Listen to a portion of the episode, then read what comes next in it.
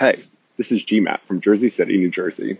I'm currently sitting by the water practicing my tradition of learning all 538 members of Congress, the districts they serve, and the committees they serve on. This podcast was recorded at 2:22 p.m. on Tuesday, September 7th.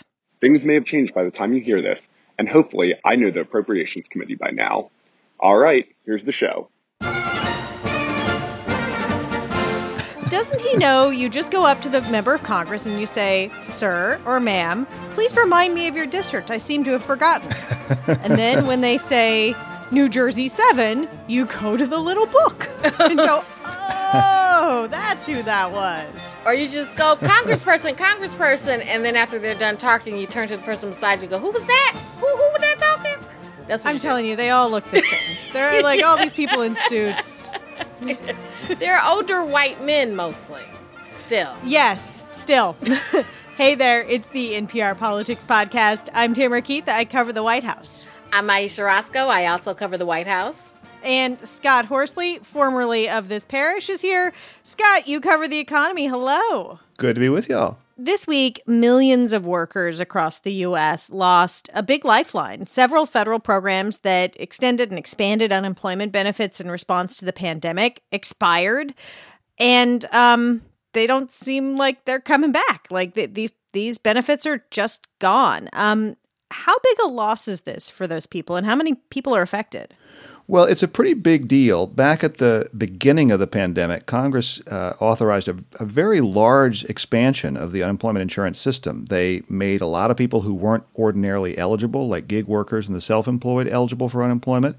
They extended the length of time that you could collect benefits, so people who were out of work more than six months didn't didn't fall off the rolls like they normally would. And they also increased the, the payment, initially by $600 a week, later by $300 a week. And all of those programs uh, came to an end on Monday, Labor Day. Uh, we don't know exactly how many people are affected because the counting is, is not super accurate, but at last count, in the middle of August, there were north of 12 million people getting some form of unemployment assistance in this country. About three quarters of them are going to be cut off entirely, and the rest will lose that $300 a week, but they'll continue to receive their regular state benefits. But it's, it's, a, it's a pretty big deal. There was a push when the coronavirus first hit. Congress got together, they gave all these benefits because they said all of these people are suffering and it's not their fault. But it seems like there's still people, like you said, that are still suffering because there's still this pandemic going on but the the the government now is not as doesn't have the urgency or doesn't think at this point that um, people still need that sort of help. That's right, and our colleagues at All Things Considered talked to some people who are directly affected by this. This is this is a Kate in Brooklyn, New York, who she didn't want to give her last name because her because of her immigration status, but you know she's she's really feeling uh, very close to the edge here. I'm 45 years old. I've survived so much. I've made it work in so many different countries and so many different cities. I have never felt this close to despair. They also spoke with a, an educator from Milwaukee named David Toms. Like, it's not me being lazy. It's just logically speaking, like, I'm going to go below what I was making even as a college student. It just doesn't make sense to me. All that is not worth risking my life, you know? Hmm. Well, I want to shift over to a report that came out on Friday. It's the monthly jobs report sometimes it's a pretty exciting day showing lots of economic growth. Um, this last Friday, it was a disappointing report uh, showing about 235,000 jobs created in the month of August. That's a lot less than people were hoping for and forecasters were expecting. But, you know, the Delta variant was raging in August. That's right. And you can see very clearly the the industries that were hard hit in these August jobs numbers were exactly the industries that are most sensitive to ups and downs in the pandemic. Restaurants, which had added more than a quarter million jobs in July, cut jobs in August because we know that when the hospitalizations go up and the death counts go up, people get understandably nervous about going out and, and eating in restaurants and, and shopping in in person stores. And, and so we've seen this sharp slowdown in hiring just as these unemployment benefits are coming to an end.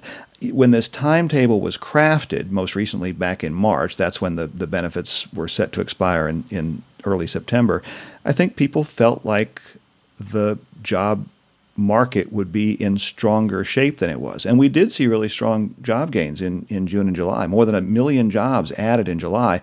If we added another million in August, I think people would be much more sanguine about this unemployment aid going away.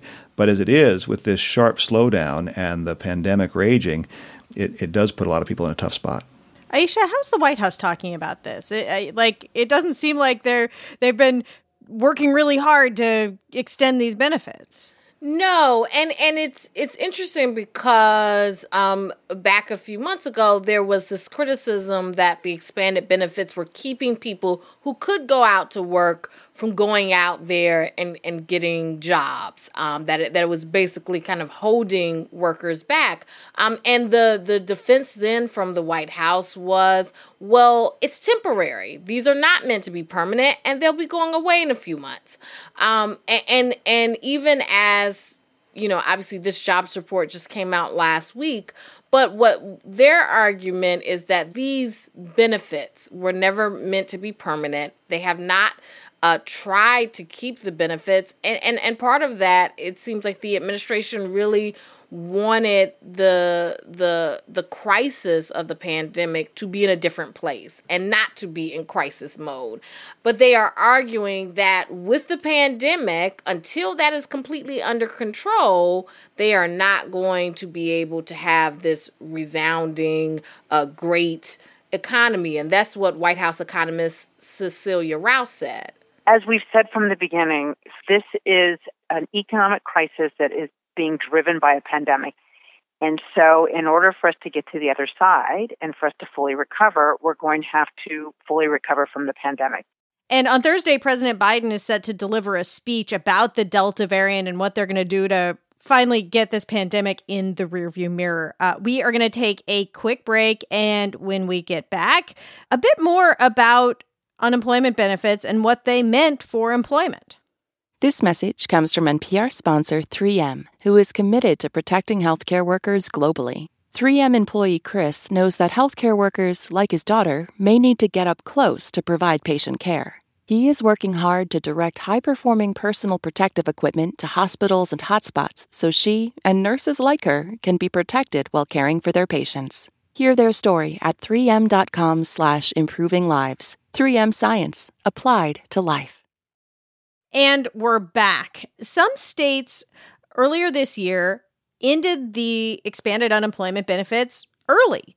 They uh, said that there were issues with labor shortages and they thought that the benefits were so generous that people were simply not returning to work. So many uh, states with Republican governors ended the benefits early.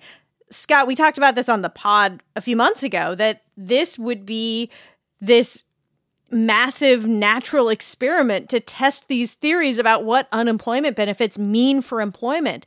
So, what did the experiment show? Well, there have been a lot of economists that have been looking at what happened in the roughly half the states that ended the benefits early and the remaining states that kept those benefits going until this week. And what they found is that the difference in employment was pretty marginal. Um, about a quarter of the unemployed people whose benefits were cut off early in the summer uh, had found jobs by August. Uh, but almost uh, as many people who were unemployed in states that continued to offer benefits also found jobs. It was 25% versus 21%. So not a huge difference in, in, in one, one study. Another study actually found that the states that kept paying benefits saw faster job growth than the states that cut the benefits off. And you think, well, why would that be? One reason is the researchers have found that the people who lost benefits dialed back their spending rather dramatically. Uh, not surprisingly, most of them didn't find work right away, so they didn't have benefits, they didn't have a paycheck, they, in many cases, had to cut back their spending.